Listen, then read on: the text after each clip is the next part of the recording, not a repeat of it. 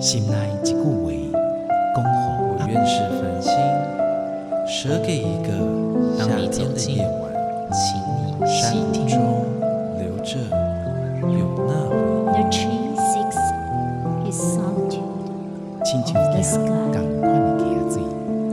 流过每一位少年家法书哈，你感受过吗？文字里所蕴含的温度。你看见了吗？满音乐中所描绘的画面，现在，让我们一起听闻乐声响。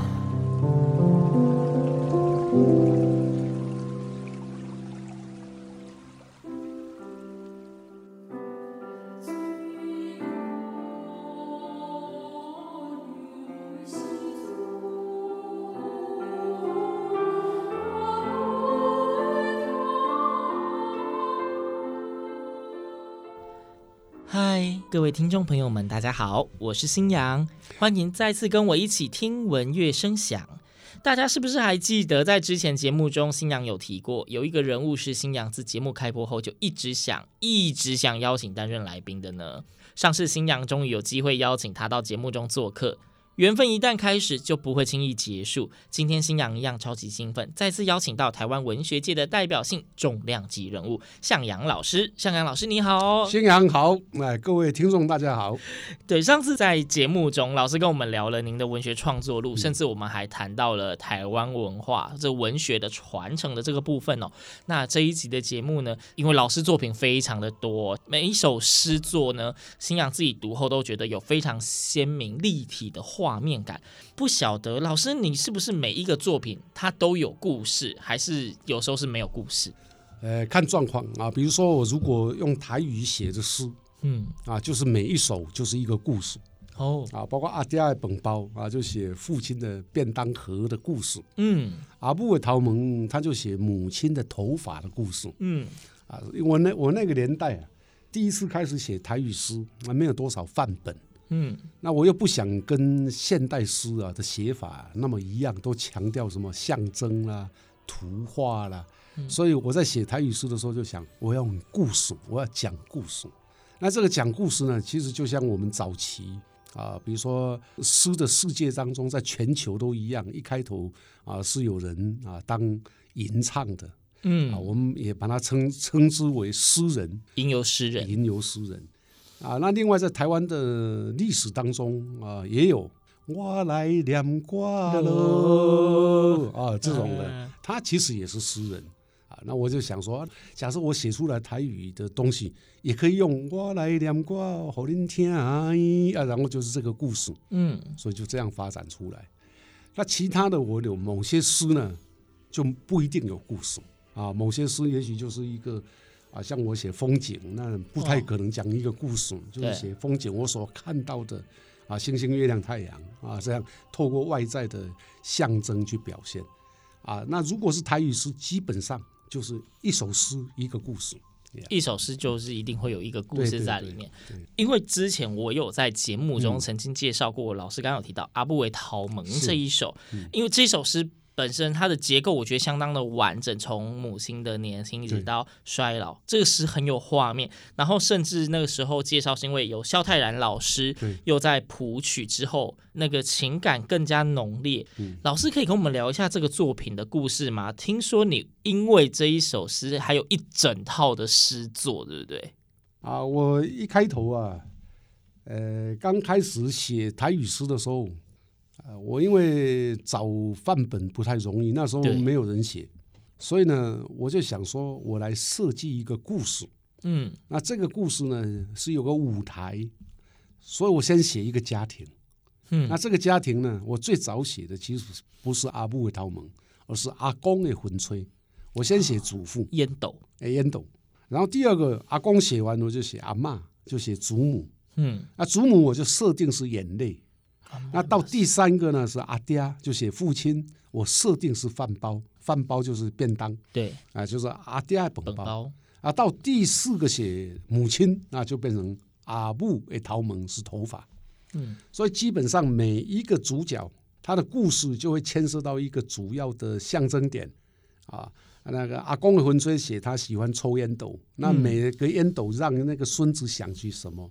你刚刚提到的阿母的头毛，嗯。啊，他主要就是从年轻做姑娘的时阵，嗯，一直到他啊生孩子孩。啊，然后到最后衰老，嗯。啊，透过儿子的眼光看到了他的头发就变成不一样，对。啊，所以用这种方式写作，最后发展总共写了三十六首。我从一个家庭。写到一个乡里记事，就是写这个真卡哈乡里的的故事，乡里记事，然后再接到都市见闻、都市的故事，伫都市的见闻呐，我看到甲听到的代志，所以就家谱啊，然后接着乡里记事、乡里记事啊，接着啊都市见闻。啊，就这样。所以为家庭开始到地区，在各几个都市拢伫内底啊。啊，这嘛拄啊好是哦。我写家庭的时阵呢，我咧读大学；我写装卡的时阵呢，我咧做兵；我写都市的时候，我出业吼，啊去台北食头路。嗯啊，所以刚好也是我生命的三个时期。那因为之前呢，新阳在节目中已经曾经跟大家分享过了阿布韦套门。是对。那第一段，因为刚刚老师也提到了，他是家庭的成员。嗯、那首先，我们现在在一开始，我们先让听众们先欣赏一段。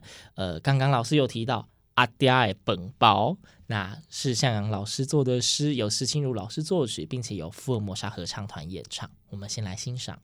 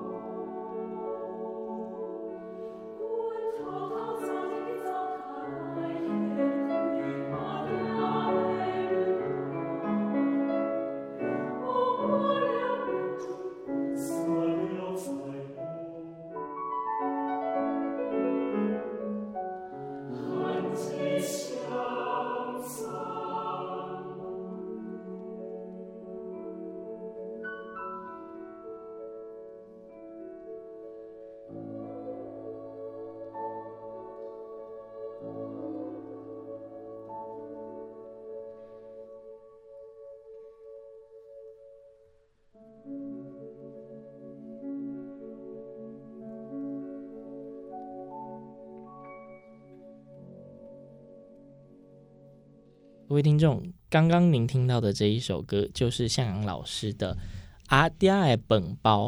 那老师可以跟我们再简单介绍一下，因为你说每一首歌都有一个故事，是那阿迪爱本包它又有什么样的故事呢？阿爹爱本包呢是设想啊，这个不是我真正的父亲啊，是我编出来的故事。哦，设想一个父亲呢，他是替人家搬那个砂石，砂石工呢，要到河床去搬砂石的工人。嗯，那他每天出门都带着便当，他孩子很好奇，他认为爸爸每天这样辛苦，他的便当一定很好，菜色一定很不错。啊，那他想说，我们这几个孩子早上呢都能够喝到豆浆啊，吃到肉包子，那父亲的便当不知道好到哪里呀、啊？好奇啊，所以就有一天早上啊，趁着呃这个天呐、啊、还没有完全亮，母亲已经把便当做好放在厨房了，就打开父亲的便当盒一看，哇，只有三条菜脯，番薯签餐饭。只有三条萝卜干呐，嗯，然后番薯签就是那个地瓜哈，切成丝啊，嗯。啊，然后只有白饭，这个是很可怜的状态啊，啊就结束了，嗯、啊，所以他有小说最后结局那种惊讶，嗯、对，本来以为父亲的便当很丰盛的啊，嗯、啊怎么只有三条菜包含几千餐饭，所以有很多人哦不用看文本，光听啊。听到这里，大概眼泪就会掉下来。嗯，这是贫穷的人家，贫穷人家。可是这里面又有什么？又有爱情在里头。父亲为了孩子的营养跟健康，宁可给孩子吃得好。嗯，啊，他自己呢？随便吃，随便吃。啊，说他做苦工。那这里面还有一个人没有看到，叫母亲妈妈。对，因为便当是他准备的。没错，他准备的便当，可是呢，在这首诗里面他没有位置。也就是他在家里是不被看到的，等于是隐形的角色。哎，可是他又要付出他的爱，就是写传统社会的母亲的角色。但是他们在这里面没有角色，对，这里面看不到啊。这个就是这种白话是厉害的地方，层次很多。因为那便当不可能是爸爸做的，对对对，所以这是层次很多。是的，是的，但是它看起来就是很平常的一首诗，整个是白话。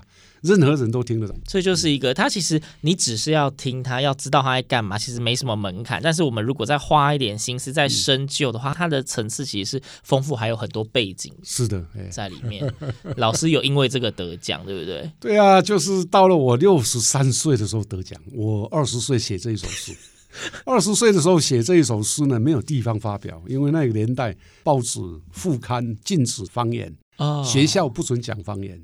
嗯、所以我的诗没有地方发表，我只好发表到一份台湾人办的诗刊，那所以没有稿费。嗯，所以我没有想到二十岁写到六十三岁，居然因为这首诗啊被谱成曲子，就得了传艺金曲奖的最佳作词奖，还有奖金。应该是有二十万左右，好，就是一个，哎、欸，小时候就已经先准备好未来的养老金。啊、开玩笑的说，就是哎呀，我二十岁的时候就为六十三岁的向阳准备了退休金了。当然，这个都完全想象不到。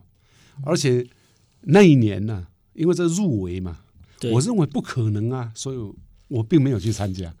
哦，颁奖典礼的时候我不在，就知道入围，但是觉得反正也不会得奖，啊，是的，是的，是的，很没有风度的，不去。哎、不是，老师还有其他事要忙。没有，那一年还有几位比较强的作词人，嗯、我想应该是他们得奖比较好。嗯，就是意外，啊、意外，二十岁时候的作品，让自己在六十三岁得到个惊喜。对，完全的惊喜啊！当然，如果从写作的角度来看，很艰苦了。你等于熬了四十多年才被肯定嘛？对，是辛苦，但是在我们所谓的艺术文化的历史上也还算幸运啦。毕竟是看得到的时候就拿到了。哎，没错没错，你讲的很好。有的人是死后才知道，哎，死后才红啊，就不知道怎么办了，对不对？刚刚提到这个故事之外啊，呃，老师这个是写的是等于是亲情的部分，对不对？那因为老师近年我知道，老师你也花了非常大的力气在。儿童文学的创作上面嘛，而且不是一般儿童文学，还是台语的儿童文学哦。对，为什么会想要做台语儿童文学的创作啊？我在从事儿童文学创作有两个时期，一个时期是年轻的时候呢，写儿童故事。嗯，那个时候在读大学，喜欢杨焕的诗。哦。那么等到后来的第二个阶段呢，是我的两个女儿出生，我当了爸爸。嗯，大概那个时候我三十一二岁啊，所以就想说应该要为孩子，为我的女儿写点书。那刚好出版社啊也需要我写儿童书，所以来约稿子，我就顺这个势啊，就写了好几本。那其中多半都是国语的，就是华语的书。像我的梦，梦见我在梦中做梦，这是其中的；还有春天的短歌，诗名好绕口。哎，这个都是华文写的。嗯，那有一本啊，叫做《镜内的影》啊，镜子里的小孩，是整本用台语写的。所以为什么写，就是为了我的女儿。哦，那时候为了女儿而写的。对啊，就是想说写了以后可以练给他们听啊。最后有有实践这件事吧？呃，最后他们长大了，他们都听得到了，因为也编成歌了，啊、也有课本也收，哎、啊，国小的课本也有，哎。因为我觉得儿童的文学本来就一直有在被关注，近年又特别的被重视。那因为在这几年开始重视所谓的母语教育跟台湾文学的推动，嗯、所以台语的儿童文学，我觉得相对也是大家会容易重视，也容易被看到的一块、哎。这几年是发展到绘本了、啊，对，因为早期啊，早期像吉米啊，吉米他。呃，是台湾绘本里面呢、啊，应该算是最画的最好的，也最畅销的，而且对最有名的一个，应该可以这样说啊。可是，一般人可能不晓得啊，他最早的绘本就是我的这一本《镜内的影》啊。这是他最早最早的作品吗？哎，最早的绘本啊，这是他啊，在还没正式的开始绘本创作之前的第一本绘本啊。那么后来啊，这一本之后呢？他所有的绘本都自己插图、自己写文章。你可以找吉米的创创作啊，唯一的一本跟其他的人合作，就是像我诗人，嗯嗯嗯就是镜内的影。我一直以为他的这一本绘本是后期的作品，哎，没有，原来是前期的作品啊，这个、是在一九八六还是八五年、八几年的旧作了。哇，那为什么后来你会看到新的版本？也是吉米，他后来要整理他的所有的绘本。你发现呢？他早年有一本这个跟我合作的《赶来的影》呢，所以就交代出版社来找我，问我能不能同意重出。嗯，那重出呢？吉米呢？为了要风格上，所以他又新画了一整套的插绘。对对对，对，也就是说比较符合他后来的发展的那个绘图风格。难怪我觉得是。那也为了这个呢，出版社又希望我就这个台语的。镜内的影呢，又写一本镜中的小孩华文版，华文版有我两个都看过。对，那台语版的部分还找了国语实验小学四年级的小朋友用台语来念啊。哦、那这个版本更特殊的是，它是最早把台语罗马字也放到绘本里面，绘本里面的哦啊，所以它有几个好几个第一，好几个第一，它是吉米最早的绘本，嗯，很少人知道啊。我也因为这样哦。我的所有的诗集里面，到现在我还能够拿到版税的，就是这一本，可见他还在卖啊！还有。对，有有有，因为我也是最近这一年多才看到这个绘本，所以我还想说，哦，最近他有跟上风潮，所以开始找那儿童文学，开始要做绘本，这是最早的。原来这个是旧作换新装，哎，对，但是呢，他的绘本本身的画还是新的。对对对对对，就是原来的他放弃了，哦，他改用新的风格来表现。突然好好，换句话说，吉米为了这本书籍画了两套。开始很好奇，到底原本的汇丰是长什么样子比较传统，我们那个年代都这样。我们那个年代，包括版本也都比较怂了。嗯，不会啦，我觉得就是我们把现在叫叫做经典。对对对对。那刚刚老师你提到说这一套作品叫《镜内的音》呐，是的。那因为其中有一个作品叫做《梦见我的镜》，嗯啊，因为它也有。被改编成合唱曲，因为这一首歌我也唱过。我觉得这个他的诗词写得非常的有意思。可是因为诗中有一些地方，我们那时候其实在练唱的时候，哎，讨论了很久，因为不是很直白。我今天私心的请老师，可以直接介绍这一首诗里面陈述的情景，还有这一首诗写作背景，这样。好，可是这个诗如果不练，一般人也听不懂啊，所以我还是练一下。谢谢老师。昨暝眠梦，忘记我的镜醒过来，偷偷走来我的眠床前，看到我醒面，甲我讲：歹势，甲你吵起来了。昨暝眠梦，梦见我的镜，对壁面顶行落来，行到我的窗仔前，参天顶的星拍招呼：诶，等一下呢，我要来咯。三暝眠梦，梦见我的镜，亲像地毯共款，载着我飞出窗仔外，和天顶的星斗阵耍。啊，真正是一个有趣味的眠梦。所以这首诗有分成三个段落，嗯，但它的主角就是我跟镜子，所以梦见我的镜，对，我梦见了我的镜子。嗯，所以这是个梦中的梦。嗯，那这个梦里面的主角是镜子跟我。可是我们如果在实际的生活里面，镜子是镜子，对，里面镜子跟我会有关系，是镜子里面的我有一个我，对，镜子里面有个我。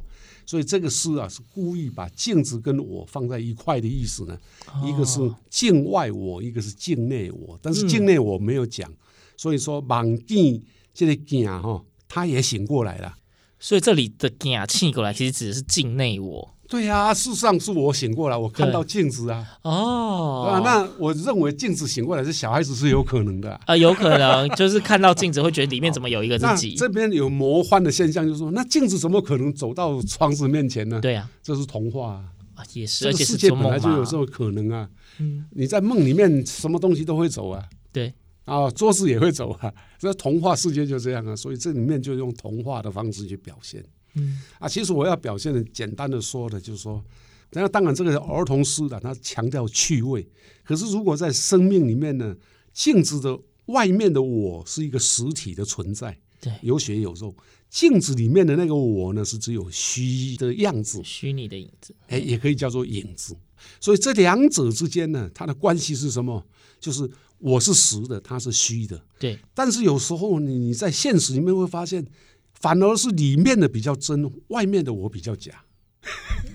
有听过这种说法？这个是比较哲学的层次了。对对对，啊，就是此生啊，虽在堪惊啊，看看起来我的生命是存活的，可是其实我已经死掉了，不是吗？这很哲学，实跟虚之间的问题、嗯、啊。是但是小孩子不必懂这么多，他只要懂那个趣味，说：“哎呦，镜子跑出去了。”然后我就跟着镜子去看啊，或者镜子变成毯子啊，变成魔毯，魔毯，它可以载着我去遨游天空。嗯、所以老师，其实你写这个童诗，你不只是在写童诗，哎，里面照刚刚讲，还放了哲学、心理学之类的东西、啊。如果你用庄子的哲学去看的话，庄子也经常梦想说。能够遨游太空啊，庄周梦蝶。哎，对呀，对呀，啊，这个在哲学里面它是存在的，就是我们认为是虚的，它其实是实的；我们看似实的，往往是虚的。那我们人之所以认识我们自己，各位都一样。你小时候出生，你的第一个看到的是谁？爸爸妈妈。对。你学的话是谁？爸爸妈妈。所以他们就是你的镜子。嗯，好，有一天当你看到真实的镜子的时候，你才看到自己，你才知道自己长这个样子。嗯，所以我们是通过镜子才认识自我啊。那镜子它就变成什么？如果在学理上，它叫他者，他者就是 the other，不是我啊，而是另外一个。对，那 the other 呢，是一个人认同的开始。我因为看到了他者，所以我才知道我的存在。对，我因为看到了他者，所以我才知道我的样子。对，换句话说，不是我从我的身上得到我，而是从他者从他人眼光看到我，这就是哲学呀。对，那这个放到儿童的诗里面也有好处。因为我一直在想，我们老是把儿童诗啊写得很简单、很单纯，就很浅显呢。我我认为现在孩子也不是那么笨，为什么我们不拿一些，也许可以让他到长大的时候，哎，发现原来小时候读的一首童诗就在讲这个，里面就有一些关联性，是是是是，先隐藏了一些伏笔在里面。我们不一定要他今天就懂，可是写作的人应该让那个诗更深刻一点。就是不要只有表面的东西，只要不要只有感情、感性啊，或者啊，我很快乐，今天是很快乐的一天呐、啊，那一种 哎。这可以当做是向阳老师对于文学创作者们的一些小建议吗？是啊，是的，当然就是我自我的要求，哎，没有要求所有其他的人。老师，那已经像这样儿童文学的创作，现在都还有持续在进行吗？哎，我因为后来就进入学界，都在写论文。对呀、啊，那个头脑的结构变得不一样，改变了。对，所以创作很少，儿童诗更少。对啊，因为孩子也长大，我现在孩子都三十九岁，快四十了，有孙女啊。哎，对，他孙女刚诞生 啊，可以为孙女再写一本。哎，没错，应该会有不一样的内容。这个建议不错，哎，一定会有不一样的那个体悟啊。就是一个阿公写给孙女的故事，哎，对，这个很好。对，跟写给女儿，我相信您现在的心情一定有非常大的不一样，会完全不一样。对对呀，那。今天这一集节目呢，老师跟我们分享他的作品的故事。我们从他的家庭，从阿布公跟阿爹啊，过来个公跟囡仔生查某囝了，写好囡仔的文章，写好囡仔的诗，那也有被改成了绘本。对，让新阳非常意外的，原来吉米的那一本囝来听囡仔这一本绘本，竟然不是新作，而是反而是他的第一个作品。对，让我们有机会可以呃欣赏到这么棒的文字被赋予的画面。也是很适合小朋友的读物。刚刚像老师也提到了，这一个诗除了表面上看起来的趣味，它的内部其实还有很多更深层次的意涵。